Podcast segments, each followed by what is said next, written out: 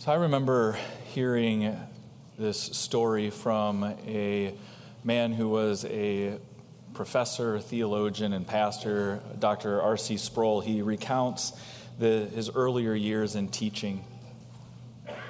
And when he was teaching, as you do in higher education, you give your students a syllabus for when assignments are due, when tests are taking place. And so Sproul handed out that syllabus at the beginning of the semester, and then came the first paper that was due that semester. And some students didn't have it, um, didn't have it done. And so they begged for mercy from Dr. Sproul. Please, please, please, just give us an extension. We'll get it done. We promise. Please have mercy. And Sproul has mercy on them. Here's the extension. This is when the paper's due. Oh, oh, how kind and wonderful you are, Dr. Sproul. And then another month went by, another paper was due, and then he's calling names again. Bring your paper, bring your paper. Then he gets to his student. Ah, I don't have it done. And then he noticed that actually more students didn't have it done that time than at the previous time. Have mercy on us, Dr. Sproul. Okay, I'll have mercy on you. I'll give you an extension. Just have it done by the extension. Oh, yes, we will. We promise. And students turned it in late, and he showed mercy. Then the next paper was due.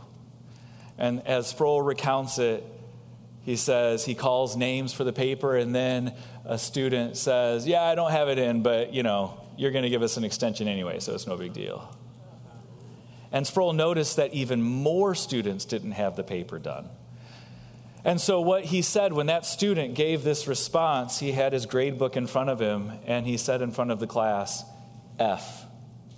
And that student, what? I get, you did, that's not fair. And Sproul said, Fair? Do you want to know what's fair and what's just? I gave you the due dates. And in the past, what I did was I showed you mercy. But now you're taking advantage of that mercy and presuming on the mercy, and you need to experience what's fair and just. You need to understand. I'm glad I wasn't one of those students. Although, I bet that lesson stuck with them. Don't you think? I, I think that is how we as human beings can be like when God shows mercy to us or to others. It reminds me of the passage of Scripture that we actually sang part of just a little bit ago from the book of Romans, where Paul is talking to the people and he says, Do you presume on the riches of his kindness and forbearance and patience, not knowing that his kindness is meant to lead you to repentance? God's kindness is meant to lead you to turn from clinging to the things around us and to turn to Him. Don't you realize that? And you know what Paul goes on to say to these people? He says, But because of your hard and impenitent, your unrepentant heart, you're storing up wrath for yourself on the day of wrath when God's righteous judgment will be revealed. What Paul is saying here is essentially people can just drink in all of God's kindness and all of his patience and they can experience many blessings from God. And what they should do with that is to say, Oh, we don't deserve that. And that just shows your nature. You are so kind. You are so wonderful. We need you more than we need this stuff. But what happens is, is that we love the stuff more than we love God. And what we end up revealing is that our hearts don't really love God. We love the stuff, and we're storing then up wrath, punishment, reasons for why we're condemned. People receive so much from God. And the more they receive, the more they reject. So, just like students in Sproul's class, or like what Paul is talking about here, we can presume on God's kindnesses and then just enjoy the ride, all the while ignoring the Lord. And many people think that they're going to be fine. They think it's okay to ignore God because they presume on God's mercies. Well, God's showing us mercy. I haven't seen really any major problems. But God's mercy doesn't negate justice. And this is precisely what we see in the narrative this morning. It's an important message for all of us to hear. It's extremely important for the original Jews who were wandering in the wilderness to read this message as well. These people, again, think about them. They have left Egypt, they're wandering in a wilderness, they're starting to see city states. And they can look and they can look at the Egyptians and they can look at these other nations and say, they seem to be doing fine. They reject God, they worship other gods, and they're okay. And we're the ones wandering in a wilderness. It seems like God approves of them. So maybe it's okay to just reject God because you know what? God's gracious anyway. We've already seen this in the story, haven't we? God's mercy to Adam and Eve. Tremendous mercy that God has shown in forgiving and giving them new clothes to symbolize their forgiveness. Now we go into a story about Cain and Abel, these two brothers, and we're going to see an emphasis on Cain. A brother who, in some ways, mimics his parents in their sin, but then at a certain point, he just completely reveals his heart and shows a complete turn from the Lord. And what we see in this story is that we ought not to presume on the kindnesses of God. What we see in this story is that people do presume on the kindnesses of God, and that's not okay. Now, what I, I want to propose is a main question for this text Will I trust this God of mercy and judgment, or will I live in unbelief? I think this is the type of question that is confronting the Israelites and us as we read this story about Cain. Or I could say it this way Am I trampling on grace through my unbelief?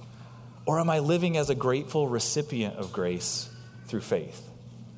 Now, I want to say something forthrightly at this point. In this story, we, and for those of you who don't know the story that we're going into, just for your sake, even to start off, we have the story of two brothers and they bring sacrifice to the Lord and God accepts one and doesn't accept the other. Okay?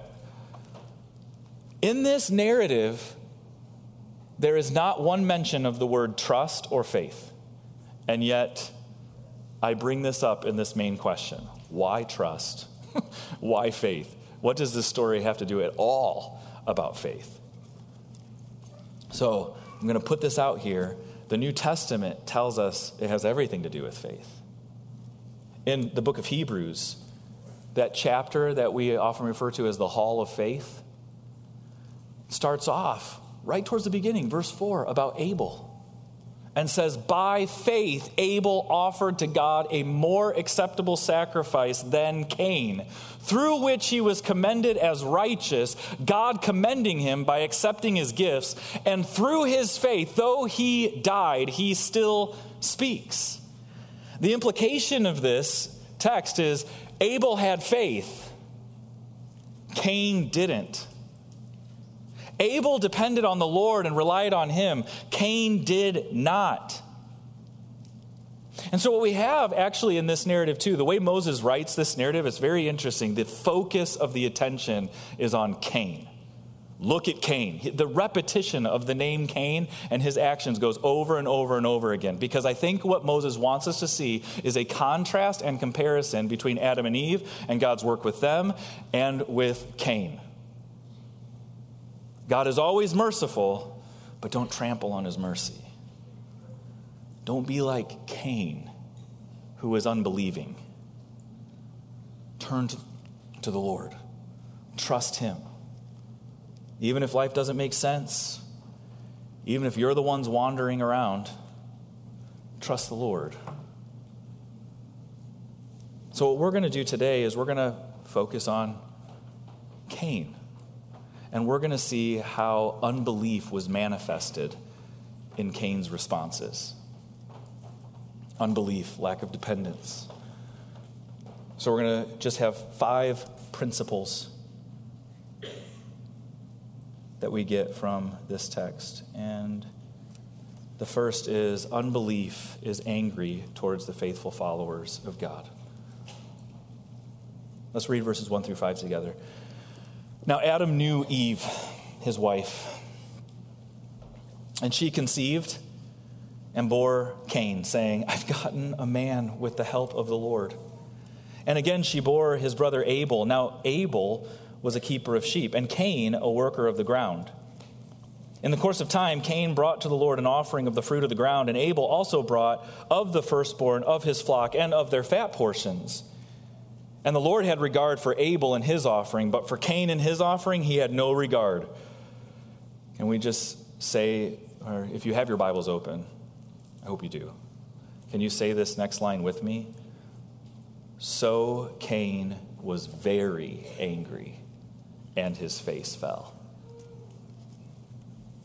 After Adam names Eve the mother of all living, and after he and Eve are clothed with new clothes to symbolize their forgiveness, we're told then that at some point in time, God gives Eve a child.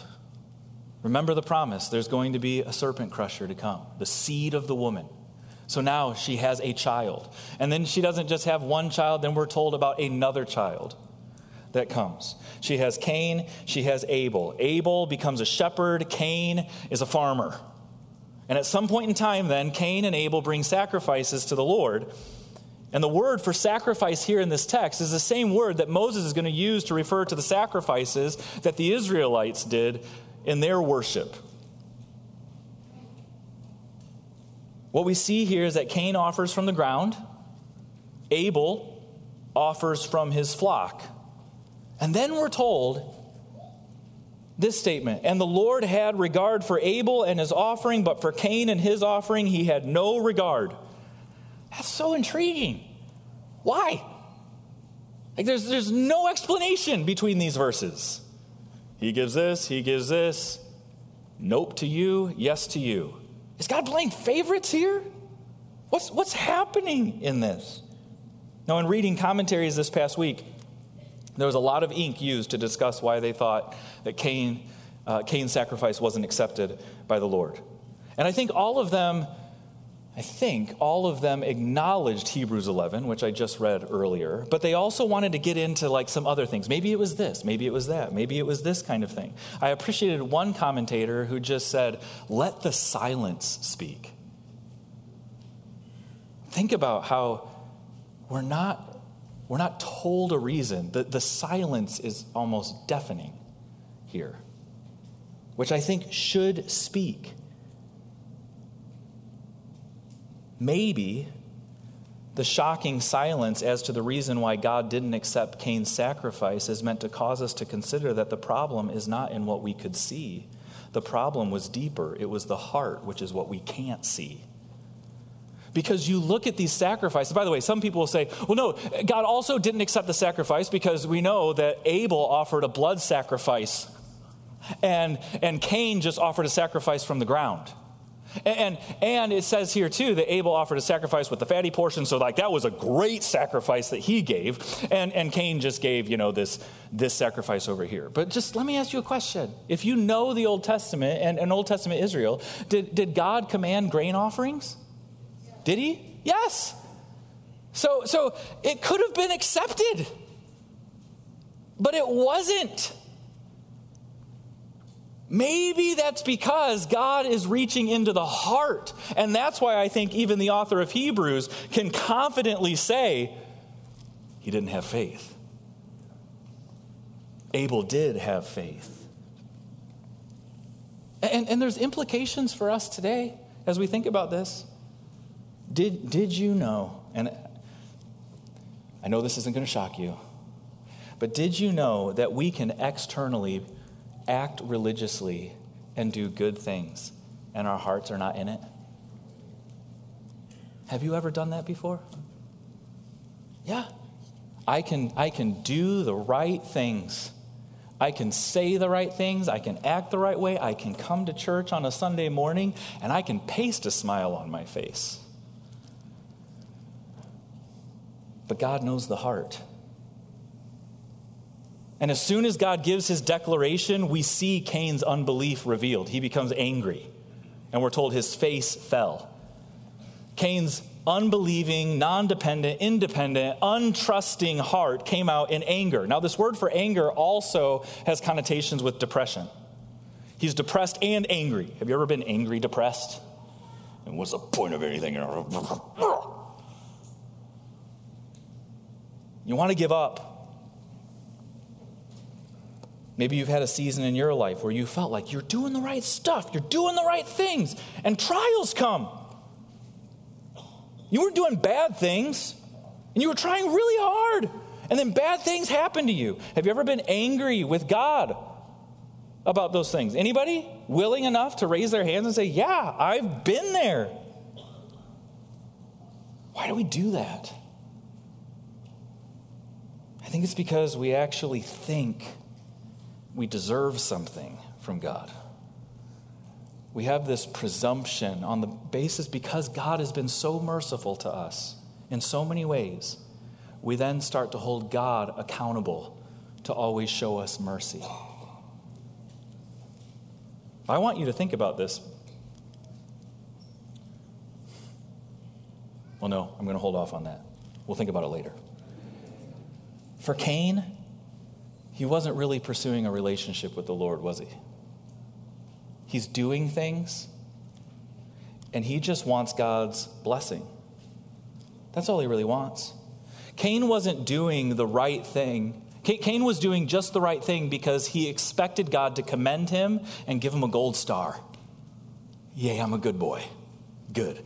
Now I can do my stuff. You're not going to be mad at me. I'm going to keep experiencing your blessings. And that's how so many people live in this life. But do you realize that God doesn't just want your behavior, He wants you? Do you know that? He wants your heart, not just your behavior. He doesn't need your behavior. I mean, He doesn't need us either, but He wants us. He wants us. But here, Cain's angry, and that anger reveals he doesn't really want God. He doesn't really want God and he's pointing the finger back at God. Because God commended Abel, Cain's angry.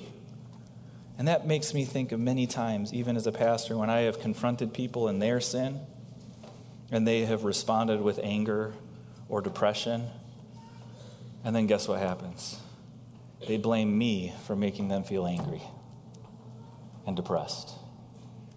Could it be that they're angry and depressed because their idol what they really worship has been tumbling down, has been confronted.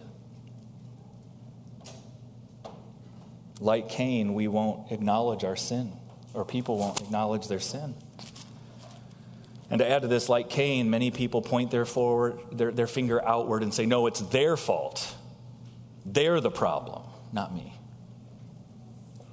So unbelief has been revealed in Cain and unbelief continues to be revealed in disregarding God's warnings. Look at verses 6 through 8. The Lord said to Cain, Why are you angry? And why has your face fallen? If you do well, will you not be accepted? And if you do not do well, sin is crouching at the door. Its desire is contrary to you, but you must rule over it. Cain spoke to his brother Abel, and when they were in the field, Cain rose up against his brother Abel and killed him. The Lord speaks directly to Cain. Clearly, even outside of Eden, God is showing his mercy at the time by still communicating with people. Now, by the way, God's not asking questions because he doesn't know the answer. The Bible tells us out of the abundance of the heart, the mouth speaks.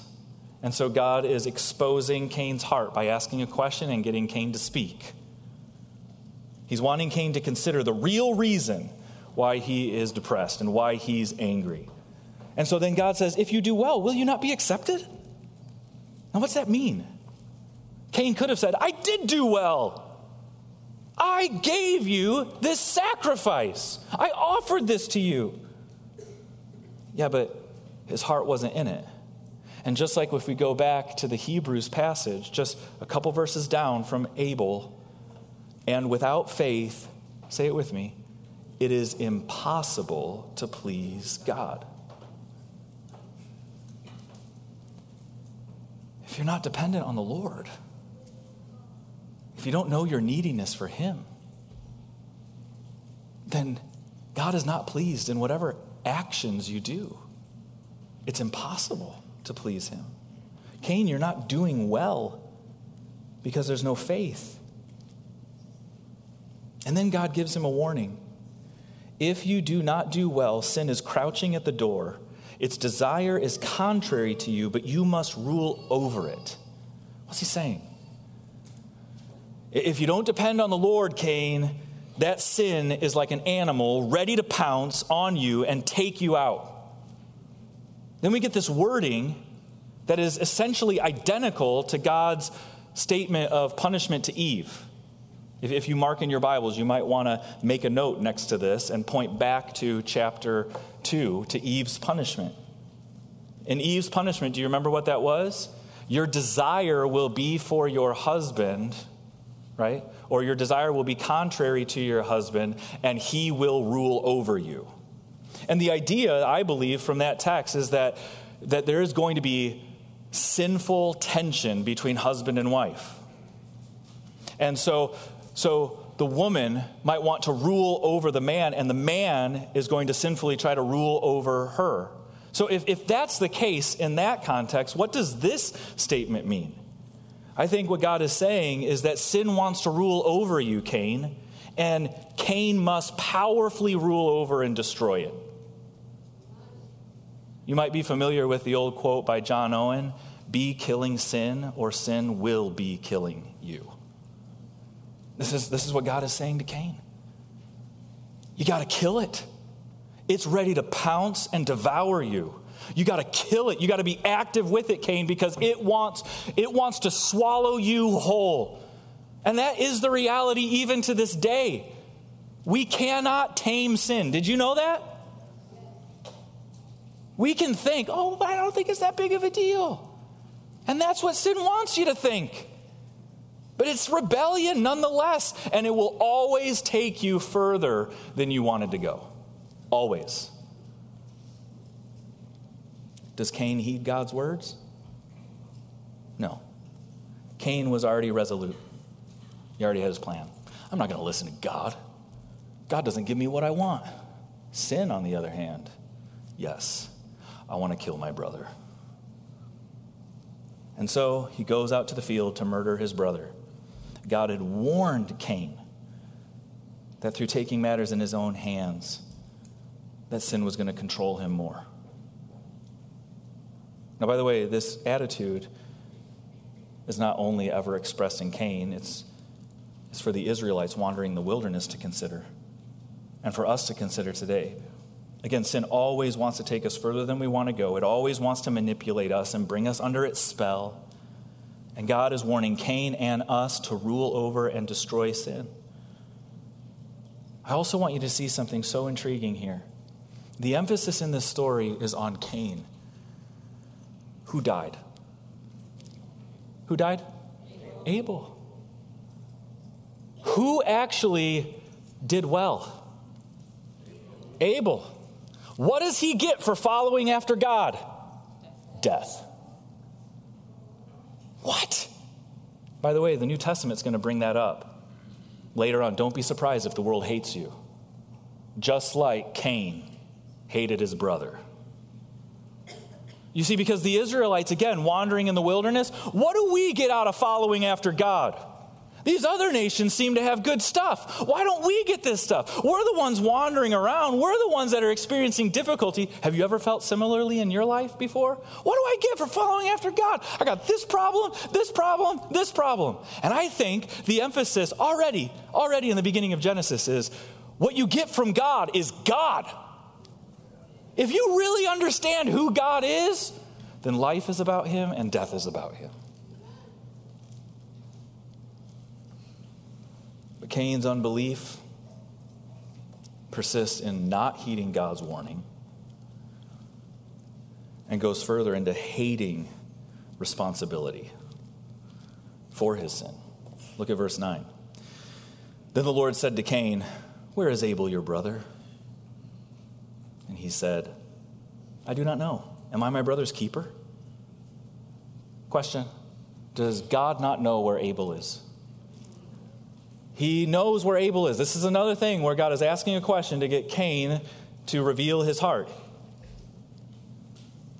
Cain says, I don't know. Am I my brother's keeper? Oh my goodness. Now, there are two potential meanings to this word keeper. One is a very general understanding where um, you take care of somebody. Now, if that's, what, if that's what Cain means, I don't know, am I my brother's keeper? He's essentially saying, I don't know, am I supposed to care about my brother? Well, yeah, right? And if you go on in Moses' writing, how often Moses emphasize, emphasizes the, the need for the Israelites not only to care for their individual family, but all fellow Israelites. Am I my brother's keeper? Uh huh. The fact that you're even asking that question reveals there's a problem. There's hatred in your heart because you don't care. You don't even care. Now, that could be what Cain means when he says keeper. There is another sense to this word of keep, which used in other passages that can only refer to something God can do, like when, when the Israelites are blessed by the priests, and the priests say, The Lord bless you and keep you. Like that saying, only God can keep you in his arms and keep you safe and secure eternally forever. He cares for every one of his own, keeper. Now, if Cain is saying that, what is he saying? What is he really saying? I don't know. Am I my brother's keeper?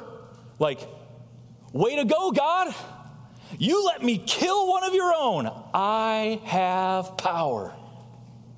Whoa. You get that? Like, I'm just going to walk away. And you're going to get zapped, man. Like, how dare you? How dare you for talking that way to God? It could be either scenario, but either scenario reveals that Cain isn't taking responsibility at all. Like his mom and dad, he points the finger outward. He points the finger potentially upward, but it's definitely not on him. You see the blindness? And I want to ask you the question about your own life.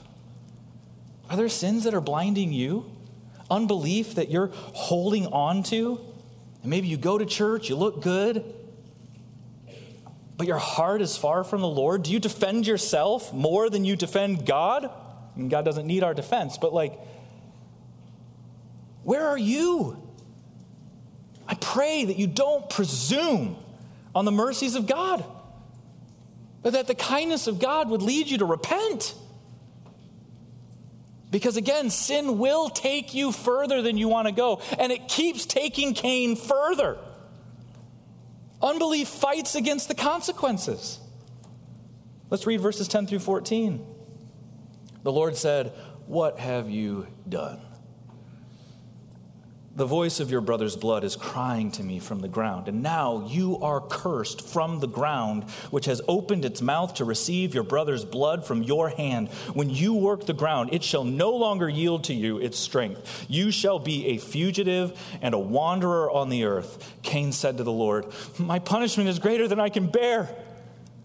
Behold, you've driven me today away from the ground, and from your face I shall be hidden. I shall be a fugitive and a wanderer on the earth, and whoever finds me will kill me. God's not going to have Cain's self justification and self defense anymore. Cain's words cannot drown out Abel's blood crying from the ground, demanding justice. Mercy does not mean there's no justice. Do you hear that? And Abel's blood is crying out from the ground. And now, what God says to Cain is that it's going to be even more difficult than it was after Adam's punishment to work the ground. And Cain is going to be a wanderer and a fugitive. And in the Hebrew, those two words are actually meant to be put together to say a wandering fugitive. That's what he's going to be a wandering fugitive. But do you notice here something I think that should still surprise us? God doesn't take Cain's life? Why doesn't he take Cain's life? Even in this significant punishment that God gives him, God still is showing mercy to Cain. Right? Because what does Cain deserve? What death? What Abel's blood is crying out for. And yet God shows mercy to Cain. Now, question for you. Is God's mercy to Cain showing that he approves of what Cain has done? No. No, it's not. What it's showing is the character of God. That even in judgment, he shows mercy.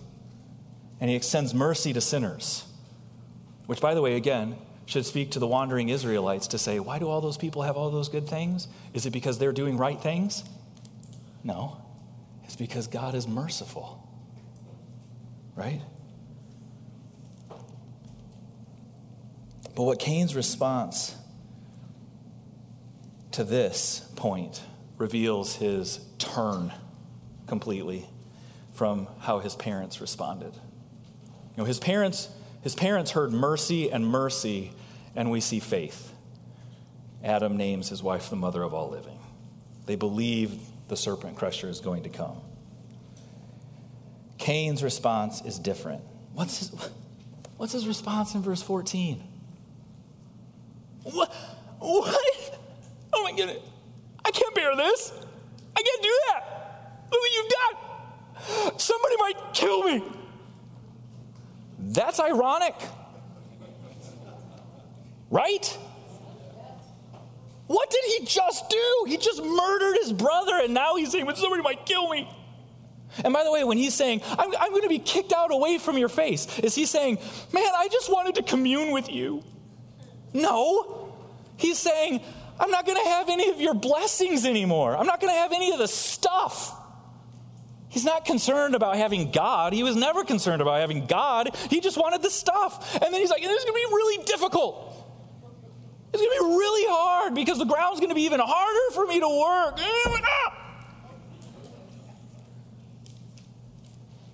You see how sin makes us stupid? Like, I'm serious, it's stupid, and, it, and, it, and it's horrifically stupid.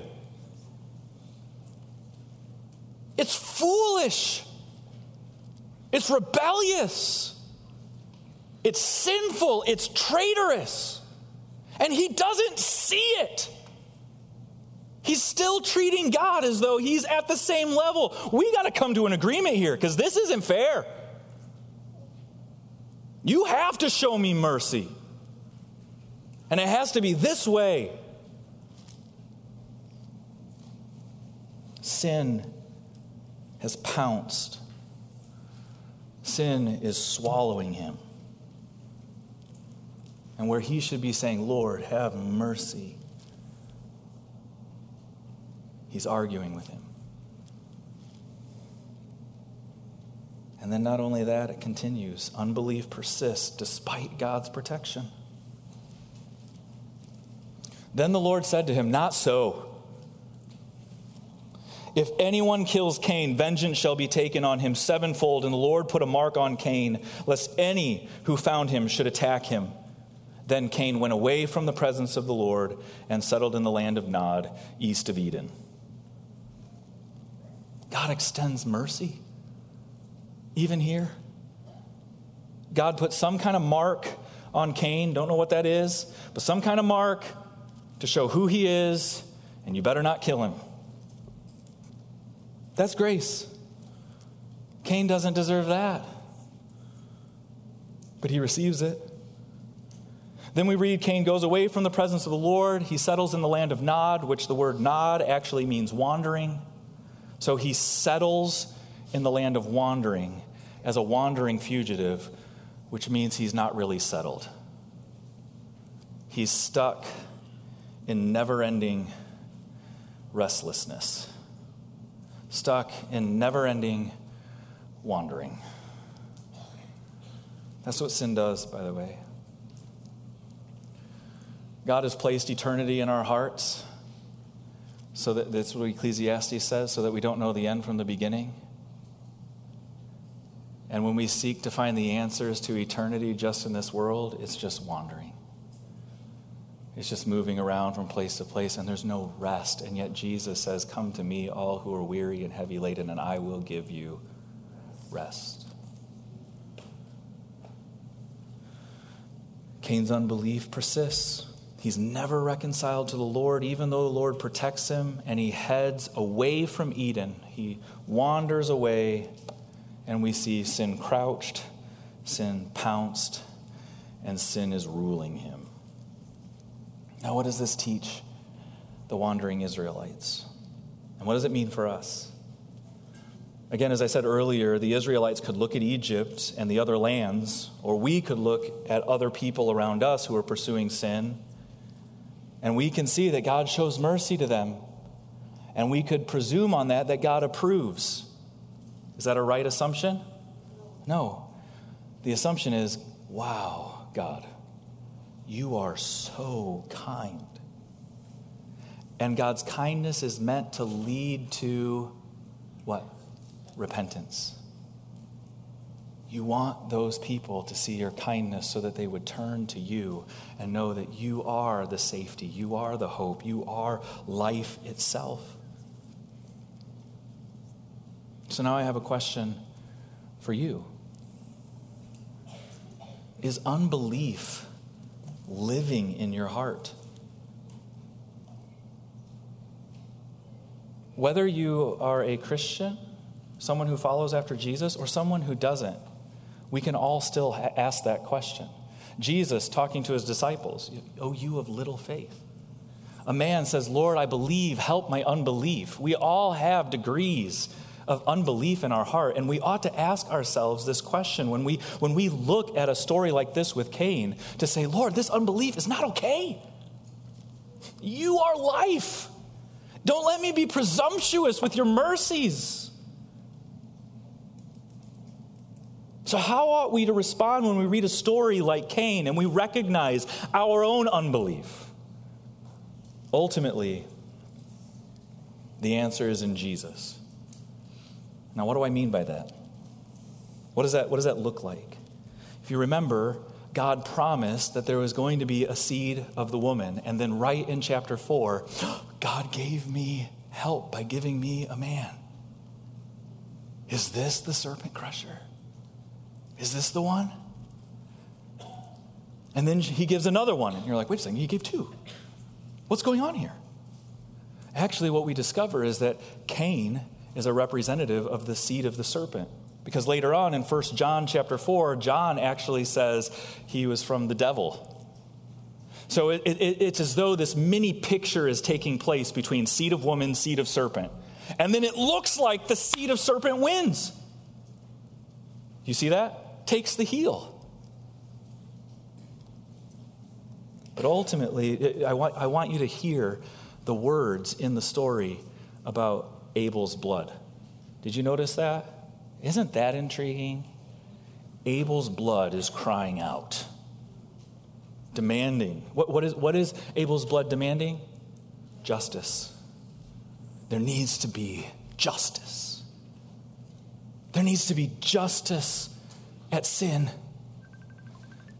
And so, we even have in the book of Hebrews a statement. Unfortunately, it's not on the screen behind me, but let me read it to you. Hebrews 12, verse 24. If you take notes, write that down. Hebrews 12, 24 refers to Jesus as the mediator of the new covenant And it speaks of his sprinkled blood that speaks a better word than the blood of Abel.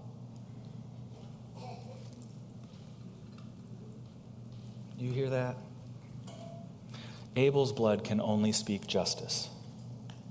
Justice. And that, that's not bad. We need justice.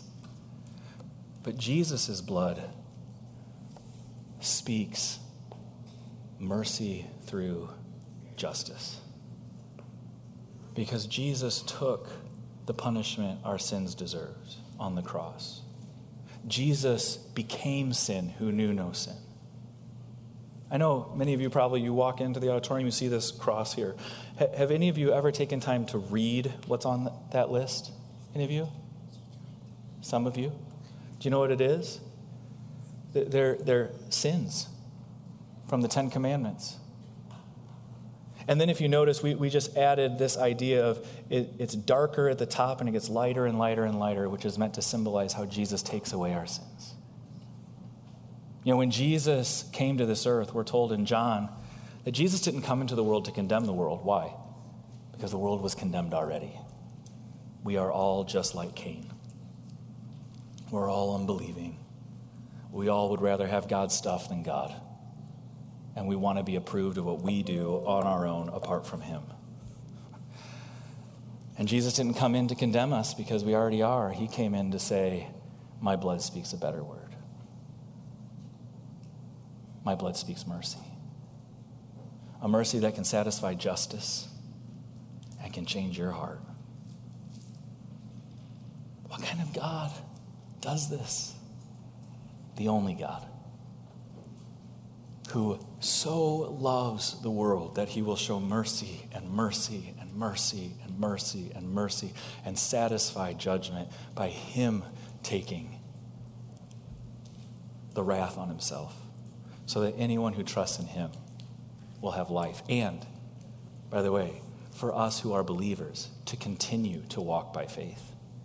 Because the scriptures say, so as you received him, so walk in him. Keep walking by faith. Keep walking in dependence on Him. Don't turn from God's face one second longer. Turn back to Him. Let His kindnesses lead you to repentance. Repentance. So, as I said earlier, will, will I trust this God of mercy and just judgment, or will I live in unbelief? Am I trampling on grace through my unbelief? Or am I living as a grateful recipient of grace through faith? Without faith, it is impossible to please God. So I pray you would find grace and life and continue to find grace and life in Jesus, who is the seed of the woman. I'm going to pray for us, and we're going to continue on in worship and in giving as well. So let's pray together.